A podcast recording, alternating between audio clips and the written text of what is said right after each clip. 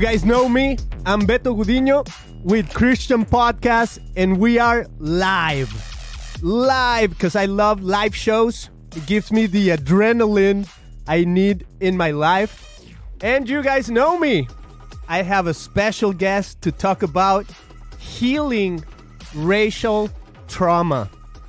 Is there any involvement, maybe even in ethnicity, when it comes to healing racial trauma? You know, I'm Mexican, so today I want to figure out a little bit of this sentiment that I have inside of me as an immigrant in the United States. I'll tell you a little bit of my story as I get to talk to our guest today. So, with no further ado, here we go.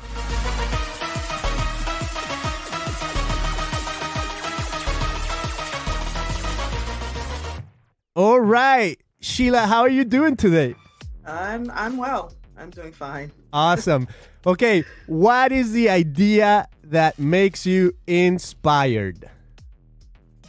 Uh, well, you know what? I think that um, just coming off of this whole last couple of years of the pandemic and just all the issues that have come up around racism and the systemic nature of it and all that. Um, what inspires me is this sense as a believer that the reality that we are all created in the image of God, the Imago Dei, and that that is something that we need to celebrate. Everybody's our stories are so important um, because it informs how we do life together as people of faith. Uh, and so, I, I this topic around healing racial trauma is really important uh, because it's one where if we don't get it right, um, it's going to have implications um, for generations to come. And Wow. as Christians, we need to be in the forefront of that. So that's my, that's what inspires me, propels me to want to address this issue of healing wounds. Um, in my first book, Healing Racial Trauma, and in the recent one, Young Gifted and Black.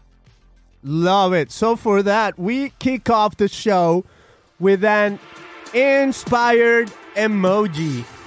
Inspired emoji reaction to get us kicked off. That's so good. All right.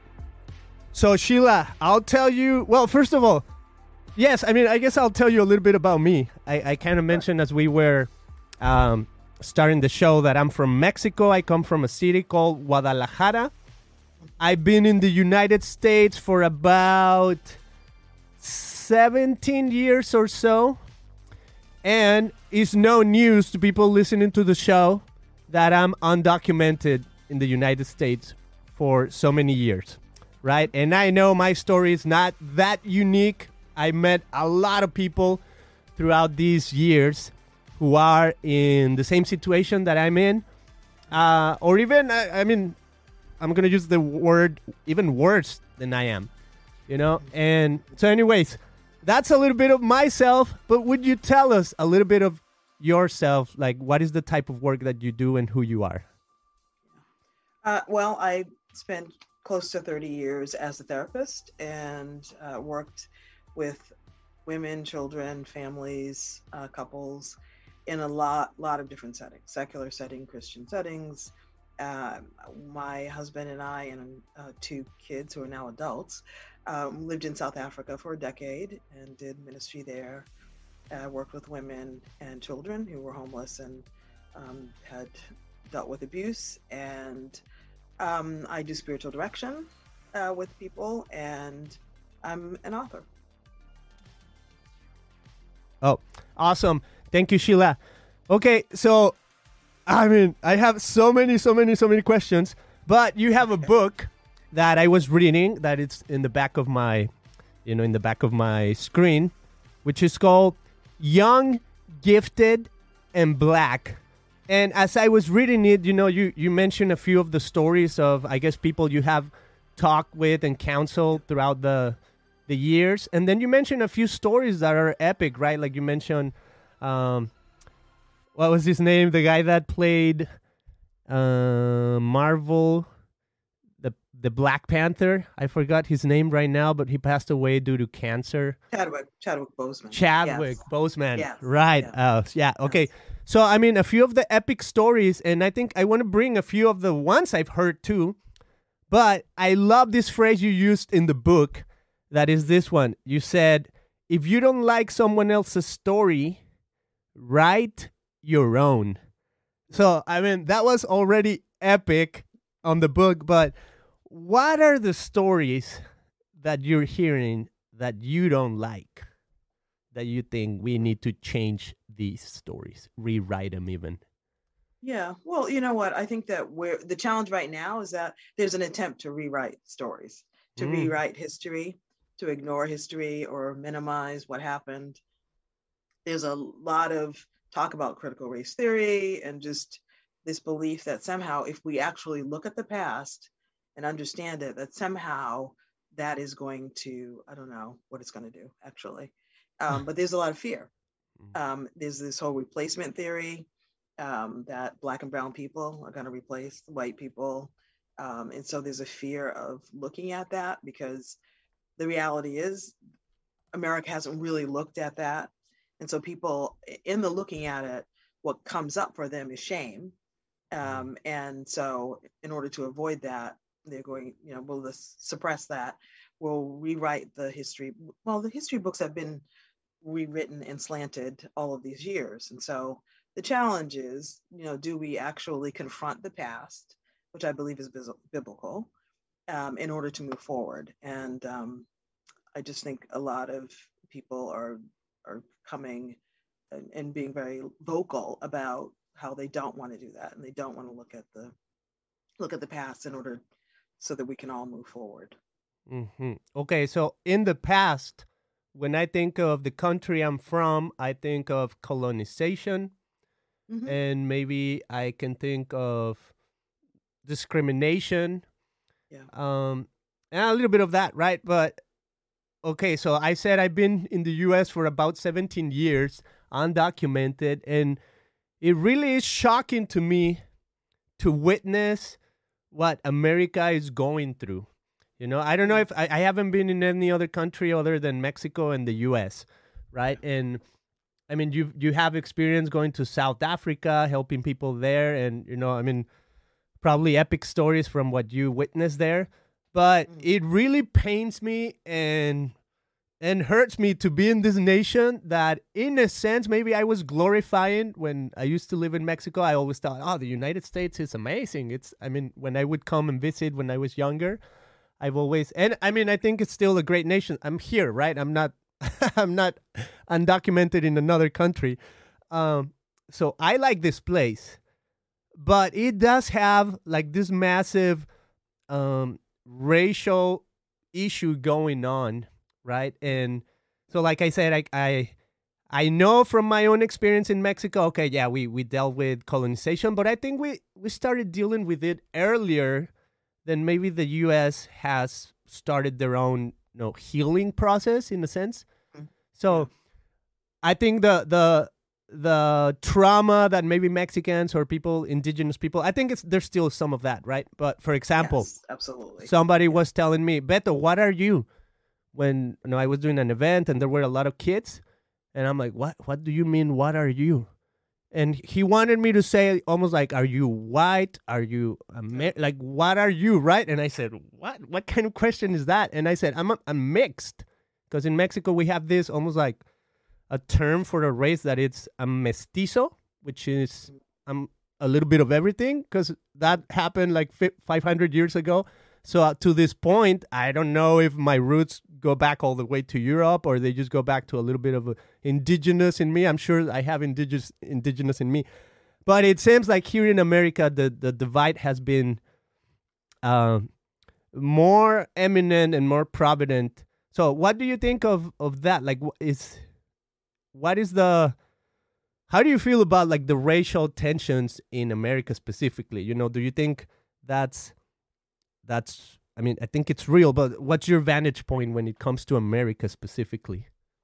Well, I I'm born here. I'm African American. I my parents grew up in the South, immigrated to the North. I'm in Massachusetts right now um, I ex- personally experienced um, a lot. I went through the whole phase of um, court mandated busing uh, in in Boston, and so I've witnessed things firsthand. I witnessed things in terms of how my parents experienced it, how I later experienced it as an adult, and with my kids. Um, one of the things that from my first book, Healing Racial Trauma, was that I I interviewed a, a diverse group of people. There is a woman, um, Lisa, who's um, from Colombia, and there's um, there's a South African woman, and there's an Asian man, and um, African Americans, and um, and the theme of racism that runs through all of that Asian as well, um, and and I think that it came out in 2020, and it came out at a pivotal time when everything was bubbling to the surface, and and I think that for some groups who may have been under the radar because of things like COVID, shut things shutting down, the whole, you know, things that Trump was saying about the China virus, all that. All it just exposed a lot of things that were hidden or weren't as open. Um, and and so I, I want to say this is not new. So mm. it's this has been pervasive and it's not just a black and white issue um, it's a black, white, and brown issue, and um, and until we reconcile and deal with the bat the the past, um, there's not going to be a huge amount of forward movement mm. on a massive scale. That's my personal belief. Mm-hmm. So when you think of uh, looking at the past, uh, what are the specifics?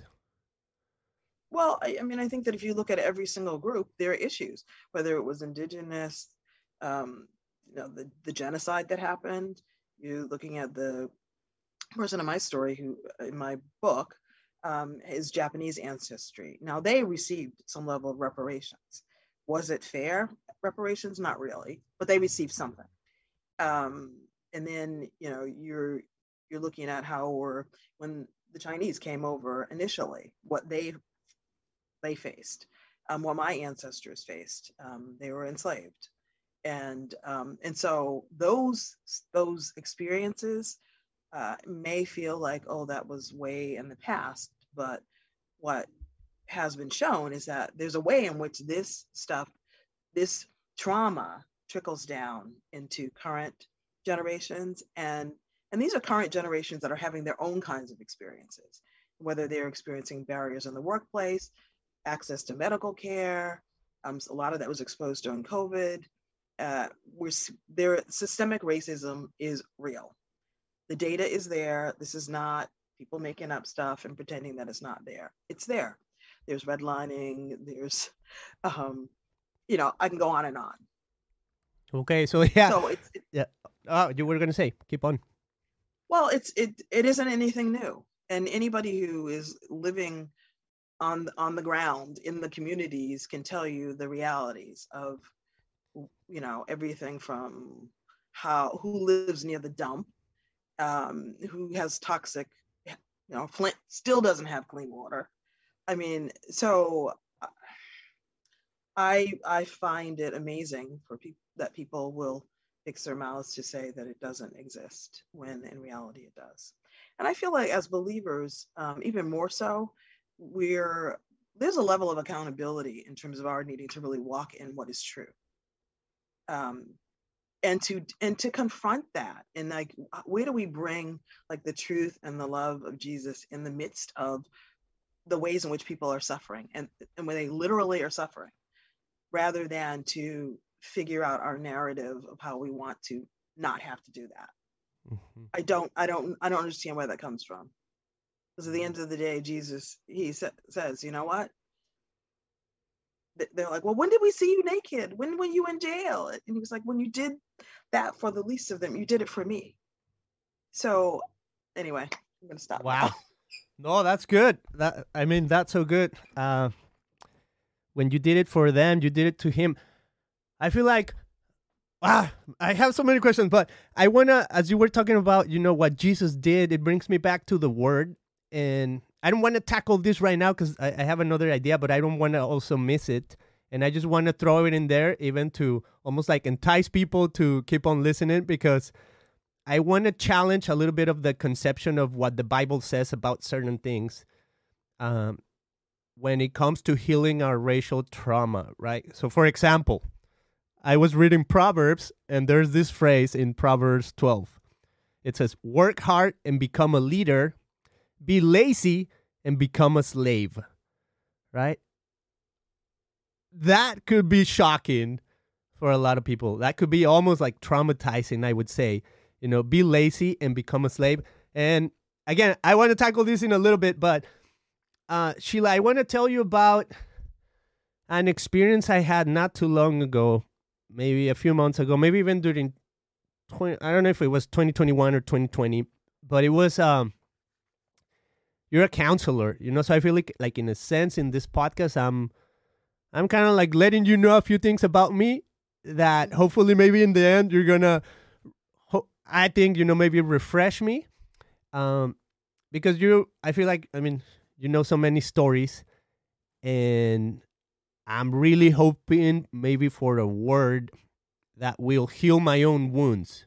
You know, so this is going to be a very open podcast. It's not so much about uh, give me this information. It's a little bit more personal and intimate, I would say. Um, so a few months ago, whenever it was, you know, whether it was 2020 or 2021, like I said, I've been experiencing um, living in the United States as undocumented for so many years and during the night, I don't know if it was like 3 a.m., 4 a.m., I felt like an overwhelming pain. Like an overwhelming, um, even right now, you know, I feel like so emotional. I wanted to, I was crying, I was bawling. It was the middle of the night and I was shedding tears.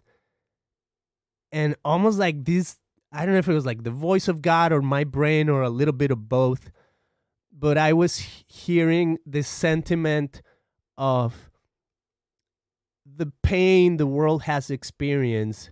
I was experiencing right there and then, like all the all the mistreatings, all the slavery, all the telling jokes on somebody, all the bullying, all the putting people down like all those like bad emotions that we have towards another person because we think we're superior or whatever i was feeling the pain.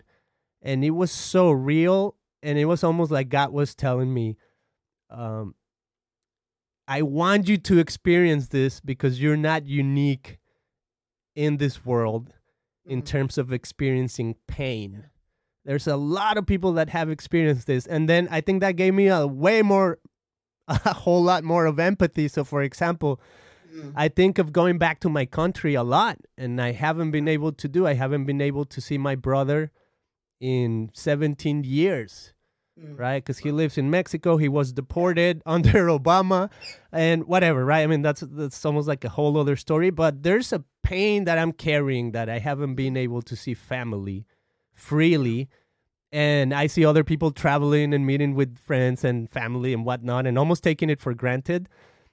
So a few months ago, one of our our previous neighbors, uh, her brother passed away in Mexico. Same thing. She couldn't go say bye to her brother, and it was almost like that pain that she was feeling. I felt it that night. You know, that feeling of I can't see my family. I'm in this country trying to you know have a better life for my family and the family I left behind, they're gone. If I ever come back, they're not there anymore, you know? And recently her husband just passed away. Now she's a widow with two kids here in the US mm-hmm. and now he's she's raising money to go back to Mexico and now finally live there. Uh, so all that pain, it was almost like God saying, your pain is, is is nothing compared to that you know imagine the pain of losing your husband the the source of protection and provision for your household and now it's gone in a different land in a land that's not yours in a sense uh, with all these emotions of all the people you lost. And i can only imagine when she goes back to mexico and maybe their friends are not there maybe the people she knew are not there. Life changed right? In 20 years it's it, everything changes. Uh, so anyways i'm saying all of that because i feel like i need a word from you. Like i feel like i'm almost like sitting in in therapy and i'm asking Sheila how do we heal from these wounds that we're carrying especially as immigrants maybe as I like you said, you know, we're we're brown, we're black, we we had these traumas from the past. Right. How do right. we heal? Yeah, yeah. You know what? I think that that kind of experience that you've had, I've I've had those as well. I've had an experience like that, and I I think the the important takeaway was was less about a comparison that there are so many other people who've had this collective um, they've had experiences of trauma. But yes but also that god sees what you have experienced. And he's not grading it. He's not going well no Pedro and the rest of the world like they're more important. It's sort of like your mother saying well eat your food because there's starving children in africa. It's like yeah they're there but the reality is god sees you and he knows what your pain is um, and he cares about your pain. He cares about everybody's pain and he doesn't expect you to carry that. And there are ways in which um, he, he's also saying i i know as god i know what it's like. I know what it's like. Because when jesus died on the cross like he knows what it's like to to have that kind of loss that sense of separation and and scripture talks about that every every struggle temptation like jesus experienced that in the same way that we do. And so i think that it's both and it also may be an opportunity and it, i had an experience like that in south africa where i felt that the lord was saying i want you to to come back here. Mm. um, and so the first trip to south africa was 2000 and um, that feeling and i had the literal experience i was hysterically weeping and i could not i couldn't stop myself i didn't understand why um, initially um, but later had this sense that i really had gotten in touch with the pain of the what black south africans had lived under apartheid for um, for decades and apartheid only lifted in 1994.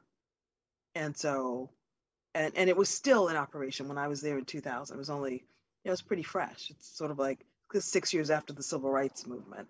You know, people are still carrying stuff, and and the way in which people were treating um, people still, there was still a sense of this, you know, black people kind of being under, and um, and so I I had this sense yeah, there's something that God wanted me to do with that. And um, and so in 2005 we moved there. We moved to South Africa and we were there until 2016. And so all of that is to say that, you know, part of that whole healing is that whole journey of really having this sense, this abiding sense that God is with you, that He's familiar with what it is that you've suffered. And and it's important for you to talk about that yes, he knows, but talking to him, but talking to other people, and really letting others into the places where you're struggling and where there's pain. Uh, and and then also what is it that he he might want you to do to contribute towards the conversation so even today is a part of that today part of you sharing your story is um, going to be comforting and it's going to um, be something that's going to touch other people. And and so um, some who have a similar experience as you and, and maybe not. Uh, so you know that whole process of healing it's it is for you specifically um, but it's more than just it's more than that as well. Mm, wow. Okay so i'm i'm thinking in the work that you have done what does healing look like? What how can you tell a person has been healed from from racial trauma? You know, the, the problem with racial trauma is that it's because we're refusing to deal with racism, there's going it's going to continue. And it's going to continue in various forms. And whether it's that we personally experience it or it's vicarious. And so when we're dealing with the past, there are ways in which I certainly had to do that. And in my own therapy, seeing a therapist, working through the trauma that I experienced being bused um, into all white community um, and subsequent issues. Uh, but you know, healing can feel like a figure eight. It's kind of like you cycle in and out of things, and you think, "Oh, I've done, I've dealt with that," only to discover there was a deeper level, or you you go around another. It looks like I'm going around this rock again, but it really is um, this place where when you're ready to go deeper, um, and and not that you're intentionally going, I'm not going to go deeper. Sometimes yes, but mostly it's not that. It's just that when you're emotionally ready, um, and you're you have the resources and you're able to to deal with it more, um, so that things are not as as uh, triggering and, and setting you off. Um, that's a sign that that level of healing has happened and that you're able to move on and including releasing people and not to say I'm, I'm forgiving you and it's okay for you to do what you did that was okay or you can do it again that's not what we're saying with forgiveness. Mm. you know it's that i'm i'm letting jesus i'm letting god i'm letting god be the one who's going to bring justice in this particular way. What he wants me to do about bringing justice as his his hands feet heart on this earth i need to listen and hear what that is. Um, but it's it's a surrender place, um, but also a uh, a still pursuing justice and equity. And sometimes it's it's about demanding repair, uh, in that you know it's not okay just to do something and then say, well, I'm sorry, but there's damage that has occurred, and there needs to be some kind of repair. Uh, and so, um, healing is is all of that. It's coming to this place of of almost full resolution, but maybe not totally. Um, I talk about how you know a lot of racism and you know a lot of it's around loss and whether it's loss of identity, um, you know it may be literal, literal, tangible loss, and that we're grieving, and so we grieve in a way that um, sometimes it doesn't 100% go away. So if you're you're you're longing for your your family this woman has lost so much your your friend and the grief can just be there. And yet healing means like you're you're recognizing that loss but your life is is expanding around that grief. And you're you know bringing in you know new you're having new experiences. There's there's still life there's love there's joy. And and the grief is still there because there's still that loss um, and that that longing uh, and that that really is okay. And that's a sign you know of, of healing and being human. Um, the tagline for the young gifted and black is a journey of lament and celebration. And so that really is life. It's like we're holding both of those. There's there's lament and there's celebration. And we often get into trouble when we try to do either like either one needs to be separated. Like we we need to just be a, just you know celebrate positive all the time and positivity yes is important and joy absolutely and joy is is really a good definition of where kind of where we need to be it's not really based on circumstances like we can be lamenting and still being able to find joy in our lives every single day because it's all around us and god is constantly speaking um, through his word and through other people and experiences. Mm-hmm. Wow, that is so good. And here's another thing I witnessed in the United States and possibly in the world. I'll tell you a story that I was impacted by that I just recently watched a movie about. Uh, but even as a kid, I remember. So I grew up in Mexico where everybody loves soccer, or 90% or 99% of the population and it's a big deal. And a couple of times the World Cup has been played in Mexico, one being in uh, the 70s and then one in 1986. So in one of those, there was this. I remember hearing about this super amazing soccer player named Pelé with oh, the yeah. Brazilian team, right? Like a superstar. Uh, yeah and I just recently watched the movie about Pelé and how he, you know, he he kind of grew up in in Brazil, and they were African migrants that came to Brazil, and almost a similar story to the U.S. Right? They came and you know, they were slaves at the beginning, and they had their own uh, traumas that they had to heal to. Mm. And there are racial tensions, right, between the team and things like that. And I love the term that actually Pelé, I don't know what it means, but in the movie, um, it really, it's a, it's almost like a demeaning word they're using for for this guy, for little young uh, Edson Arantes. They're saying Pele. It's almost like I, you know, you're bad. I don't know what it means, but it's demeaning. And his dad actually says, "Hey, everybody was chanting Pele when you were scoring all these goals." And it was almost like this sense of like we're gonna use what they almost like what the enemy meant for evil, right? Mm-hmm. And we're gonna use it for good and now everybody knows Pele as Pele, and Pele was actually the term that was meant to be uh, the one hurting him. And mm-hmm. I think, in a sense, like he learned to take that, and I mean, with the help of his family and his dad, but mm-hmm. to take that and said, "Okay, you're trying to put me down. I'm going to use this mm-hmm. to overcome." So all that to say, uh, you know, when it comes to the young, gifted, and black, it also seems like a lot of uh, I, I don't even like say, using these words, you know, like black, white, uh, uh brown. I don't even know if I, I, whatever, right? Uh, it's just me. Um, I like to say I'm just a Mexican guy, but when it comes to black people, I witness there's a lot of black people that do great, right? There's a lot of people that are successful. Is that because they overcame uh, their their traumas or the tensions, or that does privilege even apply? To to other ethnicities. Uh, I mean, can you help me?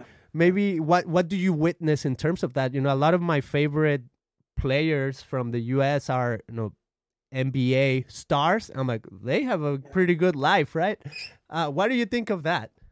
Well, you know what? The reality, though, is that, and and they can attest to this, that the bottom line is, as a black man walking on the street, um, driving in a car, um, walking through a mall, like no one's gonna be like, well, who are you know?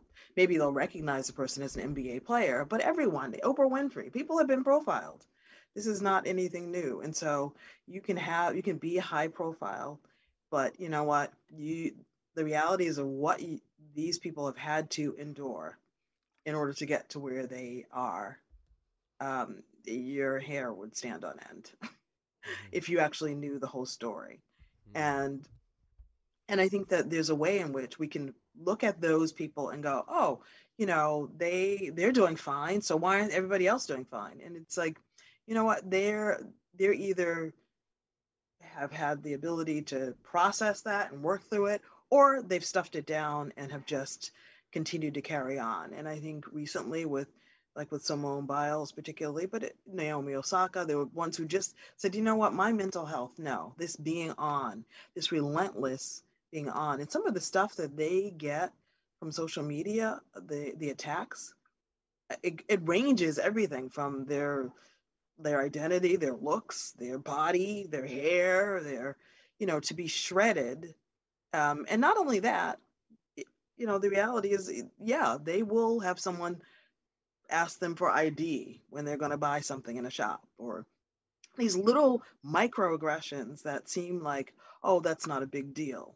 But the reality is that those microaggressions and, and psychology has research has shown like enough of those microaggressions are there have more impact and more damage than some big huge catastrophic event because it's relentless and you don't know when it's going to happen um, you literally could be walking down the street, you could be driving your car, doing nothing wrong, and have something occur. And so, um, you know, I have in many instances of walking and then suddenly someone yells the N word out of a car. Um, I've had been denied, you know, service in a place. So you know and and i would fit that demographic. If you were to look at me look at my life yes i have an advanced degree i've been able to travel and it's like yeah you're successful. Why isn't everybody else like that? And i'm saying to you that we've experienced it. And mm. one thing that i do share in um, young gifted and black was just this sense that it doesn't matter whether the person is biracial, whether they're an immigrant coming from an African country or somewhere else, um, or the African American. You know, you can come from another country and your charming accent is not what people are going to be looking at when you're walking around in a white community or you're in a, a student in an Ivy League college, and then someone's questioning whether you should be in the lounge area. Um, or you, why are you grilling in this park? Or why are you bird watching? Um, so all of that is to say we're we are experiencing it and yes some of us have more resources to deal with it um, and to be able to persevere um, or we just push it down and try to keep it keep it moving but it affects our bodies mm. um, and it affects our minds and it affects our relationships mm. wow wow there's i i have so many more questions still uh this is i'm learning you know as i'm i'm getting to hear your story and i read the book and i feel like part of what i want to do like i said you know i feel like this is personal and this is intimate but at the same time um i think i i you know what i witnessed in the us i feel like how can i be part of the of the healing for this nation you know? So even when i think of the future of the nation uh so two questions come in mind. One is when as it relates to activism is is violence ever okay when it comes to activism especially if you're in a healing process so i mean there there's something to that but then then there's also let's say in the future, you know, reparations have been made, uh, you know, the the black community maybe in America feels like okay, we we have earned our place, right? Uh, I almost feel like this this sense of like, okay, how do we how do we carefully know that the oppressed doesn't become the oppressor? I don't know if there's a place for that, right? But uh, I feel like at some point, you know, people there's a difference between revenge and repair, right? Yes. Um, so, uh, what do you think of those? You know, like violence when it comes to activism, and then the future being um, really healing and not, you know, okay, now because of all that I've experienced, now I just want revenge or payback from yeah. what happened to us. You know what? I understand why people would be upset and violent. Um, you know, as a believer, I and as a therapist, I don't think that violence actually solves anything. Actually, at the end of the day, um, I think at the end of the day, what ends up happening is that it really gives the oppressor excuse an excuse. Say, you know, because revenge has been exacted, then it's an excuse for them to then go back and take revenge. And so we're into this vicious cycle of revenge in order for something to happen. We there has to be some direct intervention in terms of God um, in on the hearts of people and how we treat one another. You know, how do we uh, honor the image of God in people? And that's something that we we need to to really figure out how to how to do that. Um, so, yeah, I don't I don't think that I don't think violence is the answer. I just don't. I don't think biblically it's the answer. Wow, that's so good. So I love how you're saying you started, you know, by saying the the imago Dei, and so the image of God in all of us, and how we can see that in the other. Yes. Right, and even when you know what, one thing yeah. I wanted to just correct too in terms of violence. Uh, you know, in the Old Testament, there was lots, a whole lot of violence. Mm. so I'm gonna, yeah. So I want to take it when I'm talking biblical. I'm I'm really talking about more rooted in the Jesus and his character and his, the way in which he modeled, mm. um, you know, confronting people. And there were moments when he got angry, and he did, mm-hmm. you know, the yeah, the, threw the tables. The tables, and, yeah, yeah, yeah. So okay. yeah, so I get that part, you know, and he was in the house of God. So um, that level of, it was interesting that a lot of his uh, verbal, like really strong statements were really directed at the religious establishment. Mm. Like he actually had much more of a kinder, gentler, um, for the most part, with people that he encountered. Mm-hmm. Um, and it, yeah, and so I think we have to really be prayerful about how are we going to respond mm. in terms of activism and we, we absolutely protest, yes. Um, deal with the laws that are in place, serve those who are disenfranchised, and, and help to empower people. All of that um, we we need to be doing.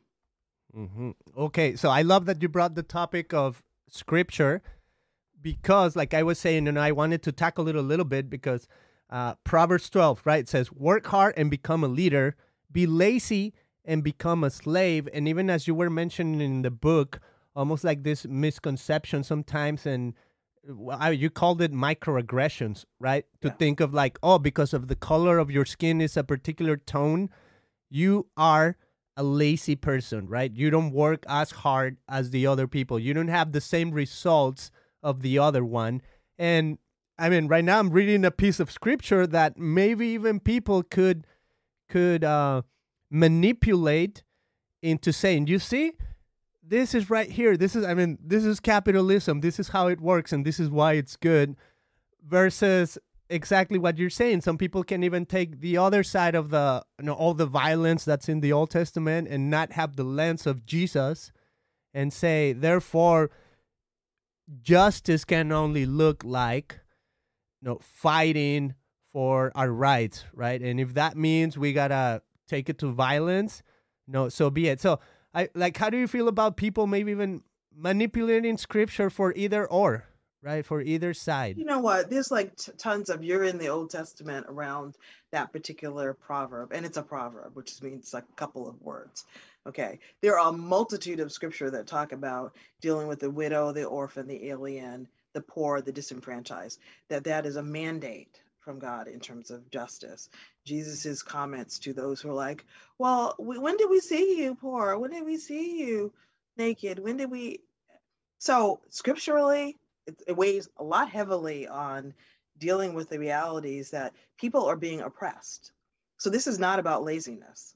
And I can attest to in my family many times where businesses were started and sabotaged. There were mm. roadblocks that were put in. There was, you know, in terms of, oh, we finally buy a house, and there's predatory lending that's a part of it. There's redlining, all of those. So those barriers, that's not about being lazy. I I mm. don't see any black people who are lazy. I don't. And the reality that trope is ridiculous because frankly, if you look at how was this country formed, who actually picked the crops, Mm. didn't get a break, you know, had to deal with the trauma of family members being separated, et cetera, worked literally to their death. To say that that group of people are lazy is absolutely absurd. It's absurd. Mhm. And so I, you know, that scripture, I don't even see it in context. And someone could, if they want to try to pull that out, they could. But the reality is, lazy people don't, you know, continue to push push on and persevere in the face of really huge barriers. And this is not just the 60s. I've had people say that to me too. Well, it was the 60s and that was over. Since then, everything has been fine. No, everything has not been fine.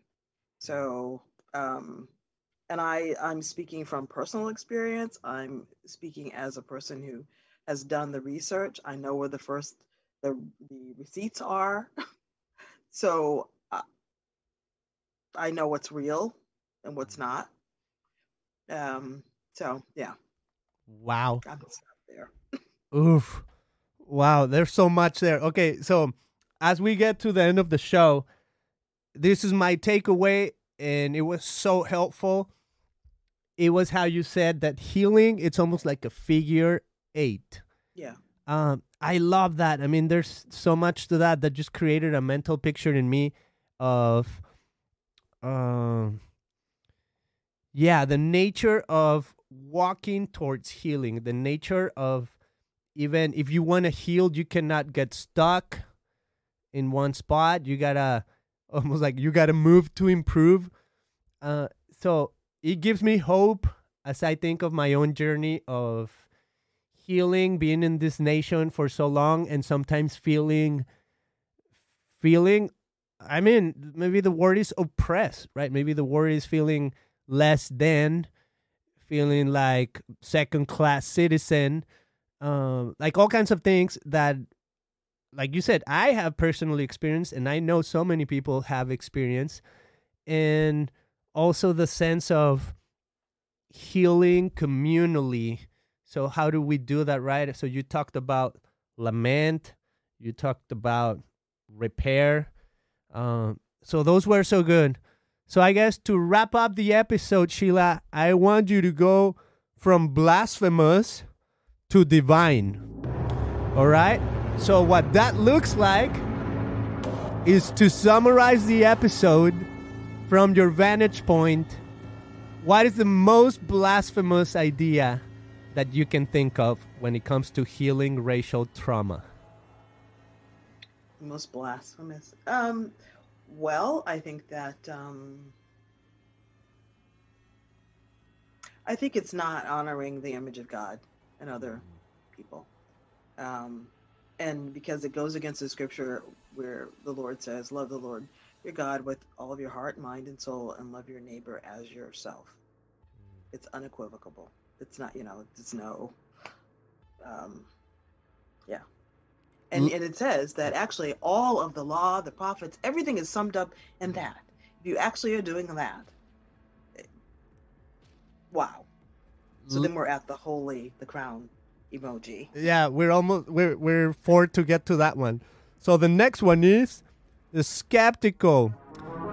What where do you see skepticism still played out or what are you skeptical of when it comes to healing racial trauma in the United States or even in the world?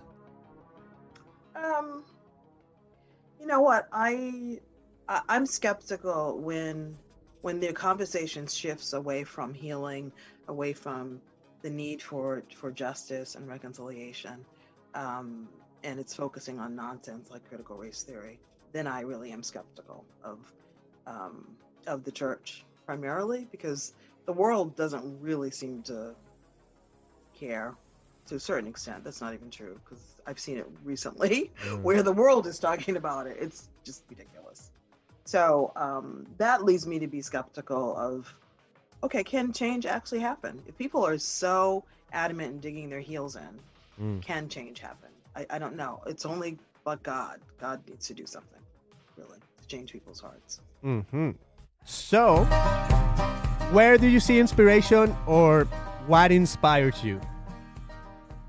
You know, what does inspire me is that there are actual people who um, want to see change, who want reconciliation, who want healing, who are not afraid of looking at the past. Um, you know, and I had one person say, well, you know, I, when I look at that, I'm shame. What am I supposed to do with that? And it's like, you know what? Jesus died on the cross for that. Okay. For the shame that you're feeling that's bubbling up. He died on the cross for your shame. Now, what does he want you to do? Um, now that you've let go of that as a barrier to actually doing something, what is it that he wants you to do? So that inspires me when people are thinking, thinking that through and, and wanting to process it and are laying down and saying, yes, I want to be more than uh, an ally in terms of being engaged in performativity. Like, oh, I'm going to do this and it's going to look like I'm, I really care, but I really don't care. Um, but that people who really roll up their sleeves and are like, we as a church, as a body, can actually be this prophetic witness to this country and the world that, wow, like Jesus saves, Jesus heals, Jesus brings reconciliation. Mm. Um, but that's going to mean we're going to need to do something different. We're going to have to change. Mm-hmm. And I think you're moving into holy ground. So, what is the holiest idea you can think of when in our healing from racial trauma? Um, you know what? I think that if we, uh, that scripture that I, you know, my reference to loving God, loving our neighbor as ourselves, um, I feel like that really is is like the core of it all. I think that if we actually live from that space, a lot of things would change. Mm. Um, even just in terms of how do we engage our families, our friends, our workplace, this world, the choices we make, even around the environment, even, um, you know, we're dealing with a lot of gun violence and like some of the decisions that we would make would be vastly different if we actually lived from that place and that we knew that we have access. That same power that rose Jesus from the dead is resident in us. So it's not about pulling ourselves up and making ourselves do that. Like we actually have, we can tap into resources and power to be able to ch- to change and to do something different. But we have to want it. We've got to want to change. Wow. So good. All right. And lastly, would be the divine emoji, but this is what I want to do for the divine emoji. I'm almost going to like put words in your mouth. Not really, but I don't know about that. uh, so this is what I want to do. You know how in your book at the end of the chapters you have like a little bit of breathing exercise and affirmation. Would you do that for us with our divine emoji? Okay. okay. Well, there are different things that I um, I do listening prayer and also breath prayers. And um, I think I'm just going to do a little short listening prayer. Mm-hmm. And um, so we'll just pray. So, Father God, I, I thank you, Lord, um, that you're constantly speaking. You're constantly uh, meeting us exactly where we are at. And I, I thank you that we can come to you, as your word says, boldly before your throne of grace in our time of need. Um, and we can share what is on our hearts, but we can also hear from you. And so I pray right now, Lord, the listeners have, they've heard this message, um, this interview. What exactly would you want them to hear? And whether it's a word or whether it's a scripture verse, and even a memory that you might want to surface. Just take a moment to listen, the still small voice of your Holy Spirit saying, This is the way, walk ye in it.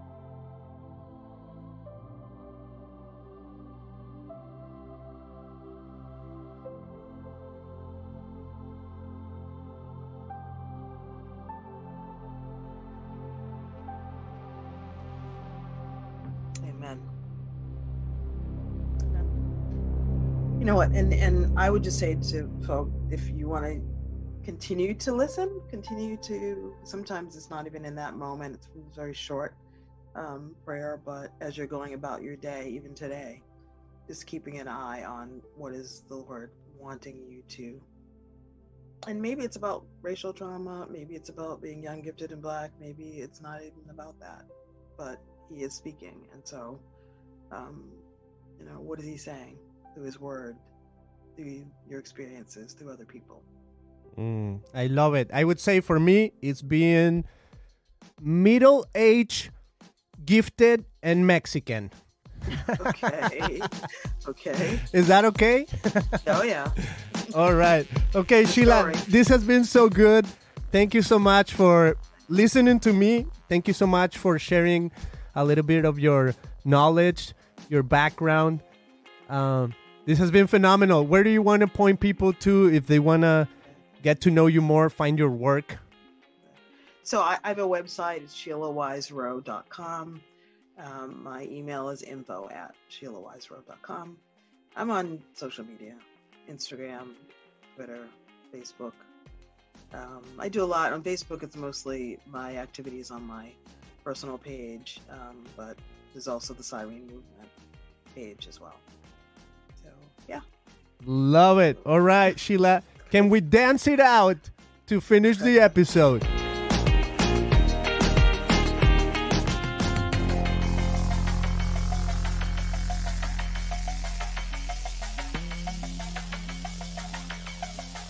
My friends, thank you so much for listening or watching this episode of Christian Podcast. If you want to have your own emoji reaction, visit us at Christian podcast.com and choose your own emoji. All right. I'll see you guys on the next one. Make sure you like, subscribe, and share this episode with family and friends.